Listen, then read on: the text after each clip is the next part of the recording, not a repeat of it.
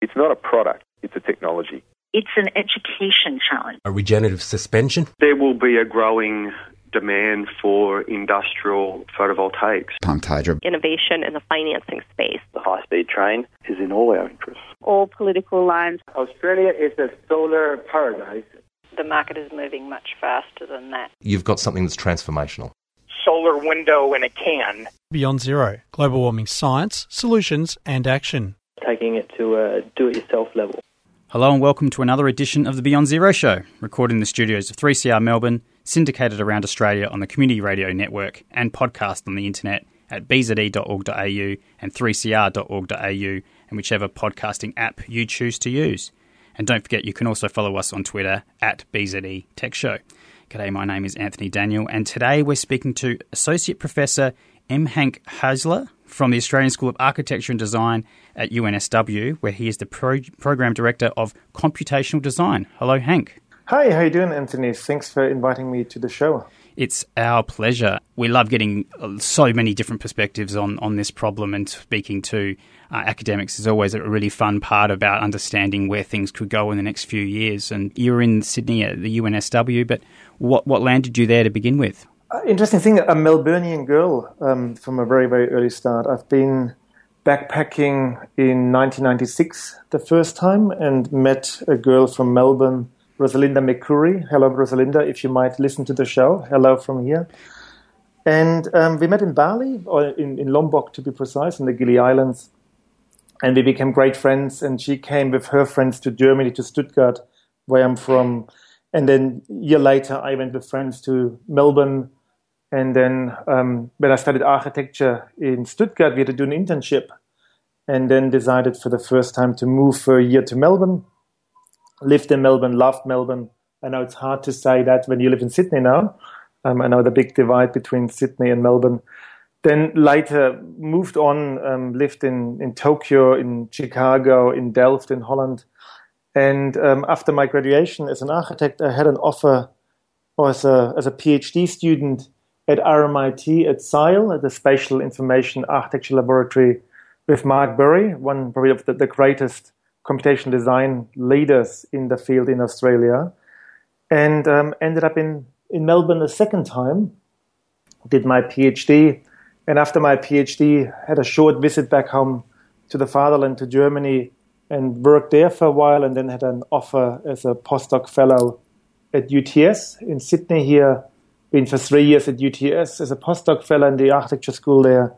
Then had a lecturer position at UNSW, first in architecture, and then since 2015 I'm the director of computational design, um, the world's first bachelor degree in that area.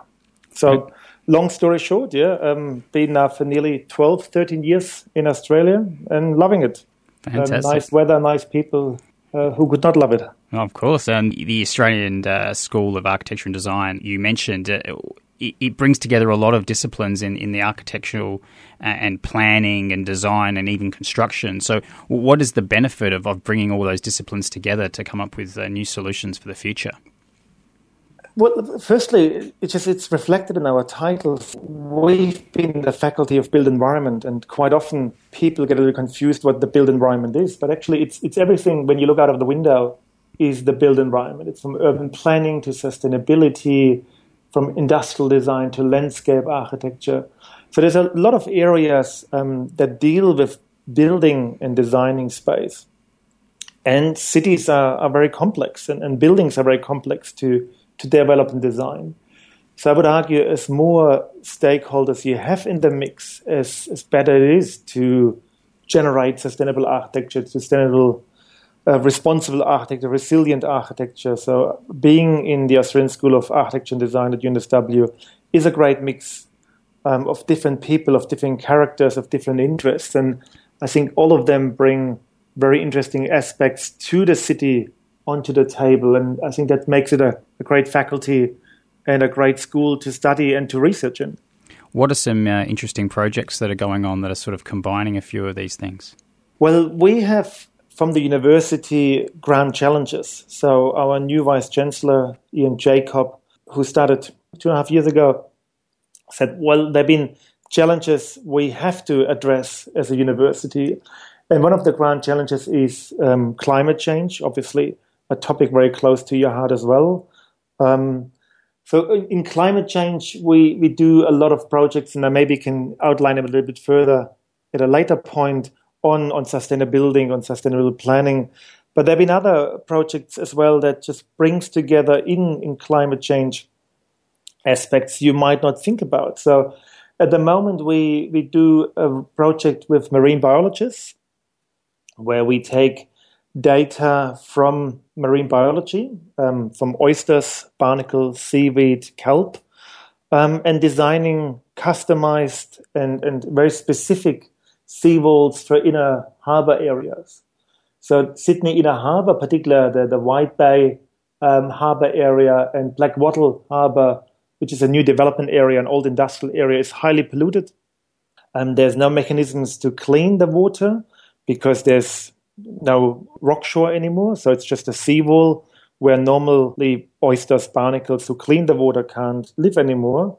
So what we've done is with computational designers, material scientists, architects, marine biologists, um, computer science students, develop a script where based on information from the barnacles, oyster seaweeds in, in how they want to live, we've been able to generate a form, a, a reef, so to speak, that is very, very customized for the location and that hopefully is able to attract and, and house, house more um, microorganism or, or marine organism to clean the harbor again. So it's not really a very architectural design project, but it just shows quite nicely what we do in our faculty that is without reaching or covers other aspects in design than just the traditional we're going to build houses, we're going to build cities. Absolutely, and and yeah, it's it's only about bringing those disciplines together that those interesting solutions start to emerge. So that's that's Absolutely, really incredible. Yeah. So you did mention your your discipline, uh, computational design. How do you define it within the school? Computational design for us in the school is bridging architecture and design on the one hand with science and engineering on the other, and all through computation and computing. So I see my graduates as players in a mix of city development, of industrial design development, of urban development, of landscape development, where quite naturally different stakeholders come together. So take a normal architecture project, you got an architect, you got an engineer, you maybe got a, a sustainability engineer, a scientist, You've got design teams, interior design teams, and so on and so on. So all have to work together. So they normally work together and communicate design ideas through the computer. So you obviously need somebody in, in the mix who just sits in between and can talk to all disciplines and understands the, the capacity of the computer and the power of the computer to generate designs that otherwise might not have been possible. So I think our students are not only trained later to become professionals in an architecture firm, um, I quite clearly see them as, as 21st century or, or, digital natives who all been born by definition, or most of my students um, after 1989. So they never really lived in a world without the internet. They might remember a world without a smartphone. The iPhone is 10 years old, and a lot of my students are 17, 18. So it's really educating students for problems in the 21st century and, and giving them a handset or, or, or a tool set that enables them to solve 21st century problems with computer programming, with digital fabrication, with smart, responsible environments, with smart cities, ubiquitous cities, optimization, decision support, and so on. So hopefully, students with the education are digital thinkers that are able to potentially work in areas that don't exist yet. Like mm. when I've been at university and graduated, and I would have told my parents to become a software developer at Facebook or working for Facebook in general. Um, Facebook did not exist. Google hardly exists when I finished my school. Apple was in existence, but smartphones didn't exist. I think one can really see that jobs quite quickly emerge in the last few years.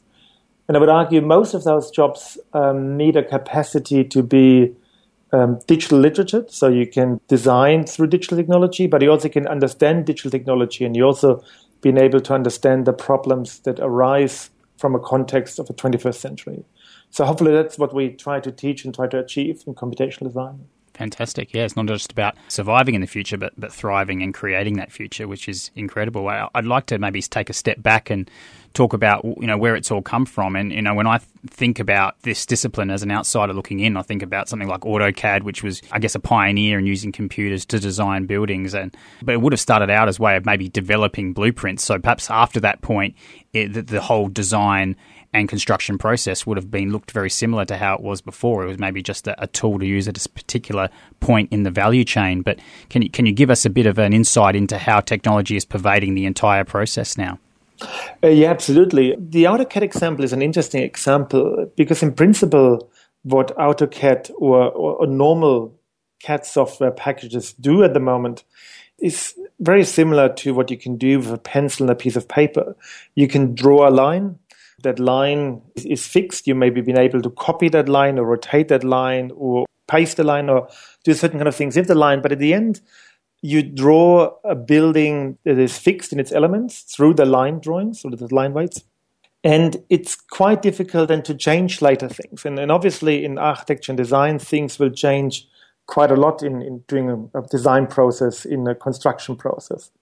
But then with a CAD drawing, you fix your design. So it's a fixed element through the way you draw. You draw a line by clicking on a interface in a CAD program, and then you click on one point and you click on the other point, and the line is fixed. So what we do in computational design is we use a lot of mathematical understanding and using algebra and, and geometric understanding to program um, design. So what you can do instead of drawing a line, you can say a line is defined by two points. Each point is defined by three coordinates, x, y, and z. And if you then have a, variable for those coordinates x, y, and z, you would be able to change the x, y, and z value to any kind of number you want to have. So it could be 0, 0, 0 at one point, and it could be then 1, 2, 3, 4 at the other point. And that gives the, the design a, a huge potential. So in, in respect to sustainability, you would be able to say, still staying with that line, that that point and that line has to respond to the solar angle of the site, um, and then should respond towards overshading, for example, a window in, in summer and making sure that sun comes in in winter. So you could do, of course, that as well by just having the knowledge and, and drawing things. But if you've been able to program that knowledge in and program other aspects in there, for example, like whatever cooling, heating, um, overshading, uh, cross ventilation. The computer would more or less design a building for you, or you you would design the computer program, and then the computer program based on your design will design your design option that is hopefully optimized for the location, and and therefore by definition already provides a better sustainable design than if you do it by hand. That's so I think there is a lot of kind of advantage in there. That's very interesting. It's it's almost like the, this innovation that you're talking about is is almost like what the spreadsheet did. You know, where you change a number in one cell and it, and it propagates around. It's sort of bringing that sort of context to the design world, which is very interesting. Um, mm, mm, absolutely, that's the idea. To, so it's really you've got Grasshopper is the program we use quite a lot in Python scripting, you've got the opportunity there to feed in a spreadsheet or use spreadsheet as a data source to generate design. And obviously, with digitalized information um, in spreadsheets, it's quite easy to use data, for example, on, on, on transport behavior for one thing, but also for, for planning of cities, for example, or or ABS data, or, or any data that is just digitalized can be used later as a design input, and that just opens up enormous possibilities. Fantastic. We're on the Beyond Zero show. And we're speaking to Hank Haeusler from the University of New South Wales talking about computational design. And uh, there's plenty more we're going to get through, and we, we go through very fast on this show. I, I did want to have ask some questions on 3D printing and VR, but I, I want to maybe just smooth over that, just because I think it's, it's something that uh, a lot of listeners would probably be aware of to some degree, and it is something that you're using, I guess, in, in quite a extensive way in your work. But I, I, really wanted to get into some of the things that of how technology can be employed after construction. So you've talked about how you can use things to optimally design something that's still a bricks and mortar building at the end of the day. But there's probably a lot of technology. Well, there's a lot of technology that you're working on that can make better use of a building once it's constructed. And, and I wanted to get a, a bit of a, a feel for you or what kind of technologies are being developed so that we can be a lot more flexible and, and more sustainable in our building use after construction. Well, um, before I started architecture, I'm, I'm, a trained electrician, so I've worked as an electrician for three and a half years in, in a factory in Germany. So obviously, sensors, any sensing technology will benefit enormously what a building can do or how a building can perform later. That, that could only be whatever in, in sense like that a sensor will enable a monitoring of a sustainable aspect but also a sensor more at present time is a smartphone. So a smartphone is a huge sensing pack where you can use a sensor or a smartphone to to capture information how people navigate through the built environment. You could use a sensor and a smartphone to understand how people respond to certain things. So I think the, the aspect of sensing in the built environment and having um, real time information and responsive environments is hugely beneficial. We've done at the moment, or we finished last year with honor students uh, a research project where we track the movement patterns of uh, office workers in an architecture firm to understand better where people actually meet in an office. Even with social media and internet and, and phones, face to face interaction where two people would meet and talk is, is really, really relevant. So, for example, you interviewing me on the radio, so it's quite hard to actually read your emotions because I can't really see you. So I'm just keep talking, you keep talking. So face-to-face interaction is, is absolutely relevant. And what we have done in the project with Arup engineers and BVN architects is to develop a system based on a, on a sensor set and a Bluetooth beacon that enables us to understand where people are. And through the technology we've developed with the Bluetooth beacon, actually understand where people are looking to. So we can understand if people stop and talk for a while, or if they're just going to pass by, or they're sitting back to back next to each other. So with that, um, we've been now able to to optimize a floor plan, so make it more efficient as, as a floor plan to put more people in there, but also enable productivity, so making people working more productive together. Because in a big building like a, a high-rise building with several dozen people involved into it. You have to assure that information is shared, that whatever ideas are shared, that the right people talk to each other. So we hope that through that project we can lay the seeds of interface interaction, understanding how people actually use the office space. It's very interesting. Yeah. But when a lot of people think about perhaps being more flexible with the space they've got, they, they would immediately think to moving physical components. And, you know, maybe that the, the only thing people can really think of is there's like, you know, concertina sort of doors to make a larger room or to open it to the outside. But can uh, using computational design perhaps lead to some other interesting innovations in, in movable components that can make a building fresh and, and, and flexible in its use? Yeah, kinetic facades, for example, so facades that just can um, open and close up, louvers, responding to, again, sunlight or wind conditions. Again, it's a mixture of sensor and stepper motors or, or pistons that enable to move parts of a building, so having whatever, a, a blind open up and close, but not in the traditional way where a blind would go all the way down over the whole window but only at a particular area. So at the moment, I'm sitting at the, at the window facing west in the sun. It's getting warm here. So either would be the chance to put the blind down completely and block out all the light of the room. But in the end effect, I just only want to have no sun on my computer. So with the camera on the computer, the, the, the, the hardware or the, the, the, technology of the, the kinetic facade could understand and get an input that at the moment my computer screen gets um, too much light, um, and another kind of camera probably could identify, or with Wi-Fi triangulation, where exactly in the room I am.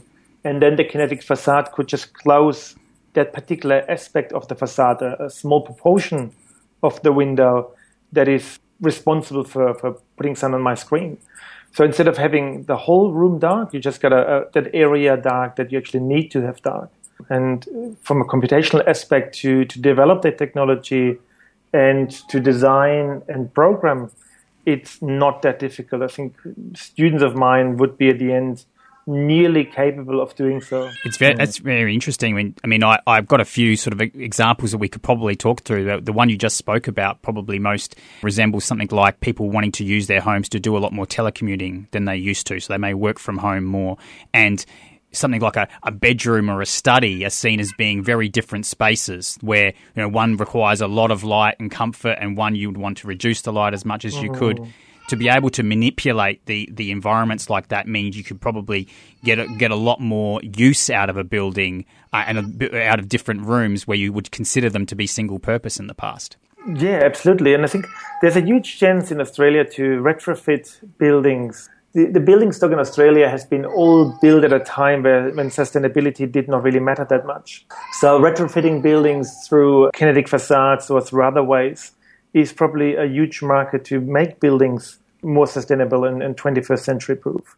I'm also interested in, in sports stadiums. I visit a few here and there, and it's almost like these LCD technologies, uh, you know, maybe perhaps away from the sustainability aspect, yeah. but to be able to now almost thinking of buildings as just shells, and the LCDs are almost becoming these these wallpapers where you can completely transform the feeling that's associated with going into a, a building that you know is exactly the same as we, as was it was a week ago. I mean that that's an incredible innovation as well, and could probably mean that we could use a lot of those kinds of facilities more efficiently as well.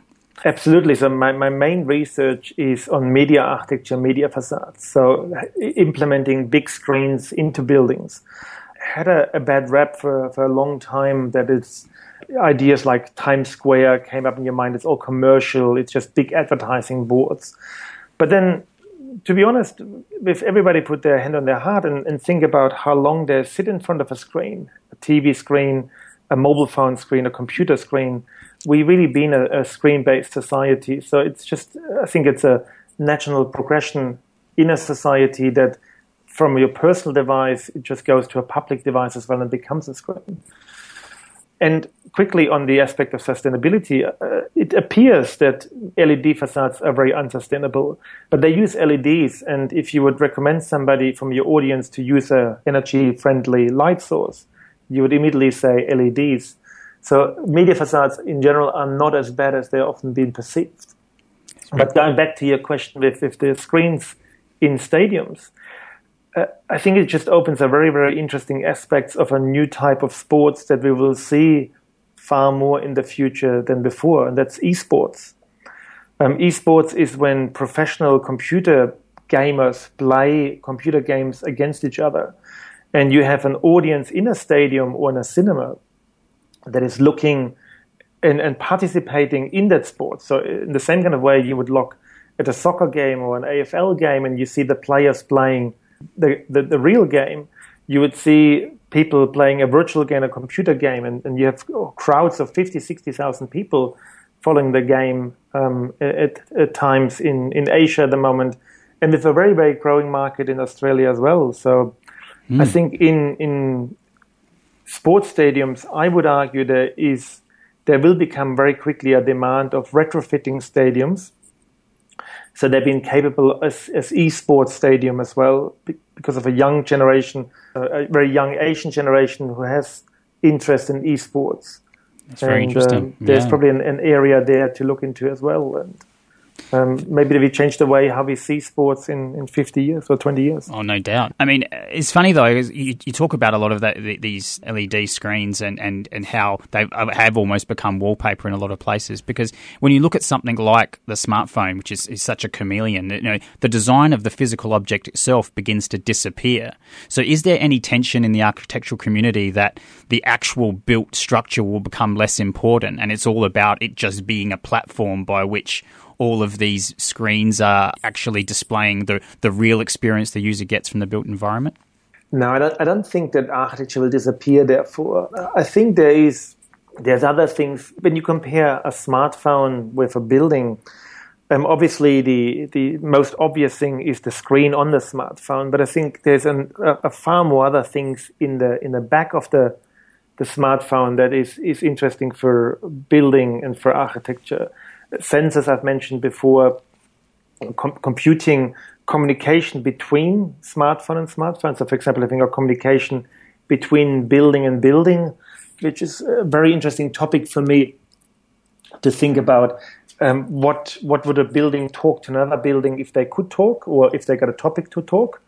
And that has led to a research project I completed with a colleague of mine from Sydney Uni, Martin Tomitsch, um, on responsive public transport systems, where we we looked into how we can improve public transport through information technology, through through smartphones, yes, but also through screens and sensors in in stations. Because without doubt, with, with a growing population in Melbourne and Sydney and other Australian cities, the pressure on public transport is already quite high. More roads is definitely not the right way. So you have to build train stations, more bus routes. And all those things are quite difficult to do. Um, they're cost intensive. They take a lot of time. Quite often they've been political difficult to achieve. So we advocated to to look into an info layer, um, an, an infostructure, where we use existing infrastructure like an existing train station and augment the existing train station's hardware with information technology such as sensor, smartphone technology, screens, and so on in order to to optimize and, and, and asset sweat what a train station could be. And and I think that's the the more the smartphone screen connection I can imagine than just having um, buildings disappear behind massive facades with, with, LEDs. I think that's a bit Blade Runner. Um, I'm not really sure if that really would happen. And I'm not really sure if you really want to have it happen all the time. I think there's a time and a place for that. And I think when you've been in Shanghai at the Bund and you look at the other side of the river with all the LED screens, that's lovely and it's interesting to have there and gives character. Um, for no reason, um, Times Square, New York is the second most visited tourist site in the US after Mount Rushmore, to my knowledge, because of the screens, because of the vibrancy those screens have. But without doubt, um, nobody wants to have a, big media facades on their neighboring building. Um, it's sometimes hard enough to see that in Christmas um, when everybody decorates their, their buildings with, with flickering lights. So I think it's it's more information technology and, and, and, computation and computing between building that will matter in the future than the obvious screen in the front. Great, great. Well, we're almost out of time on the Beyond Zero show, and I just wanted to end with a yeah, perhaps widen the lens and talk about uh, urban urban planning a little more. And you, you spoke about yeah, asset sweating, make better use of uh, public transport infrastructure as it exists. So, where does the design function come in there? I mean, could it start to resemble the online space where websites and apps are, are almost in a constant state of flux, and, and they're testing new concepts in certain parts to see if they'll work somewhere else, or if they'd be more generally applicable across the user base? Could we see you know software being upgraded all the time to make better use of these spaces? Yeah, there's there's no doubt um, that software can be updated constantly. The problem then becomes the hardware. I think the the reason why an internet fridge will has never really just thrived and probably will never thrive. Um, I bought my fridge probably eight years ago, and in the meantime, I probably have bought probably three or four smartphones. Right. Because the smartphone I bought at the time when I bought my fridge is not usable anymore. It's just the, the software is by far more advanced than actually hardware. So it, it's a bit kind of a challenge to couple hardware and software in a building sense a lot. Because you, if you have a sustainable building, you will have it at least for several decades, not even hundreds of years, um, um, and, and, use that building.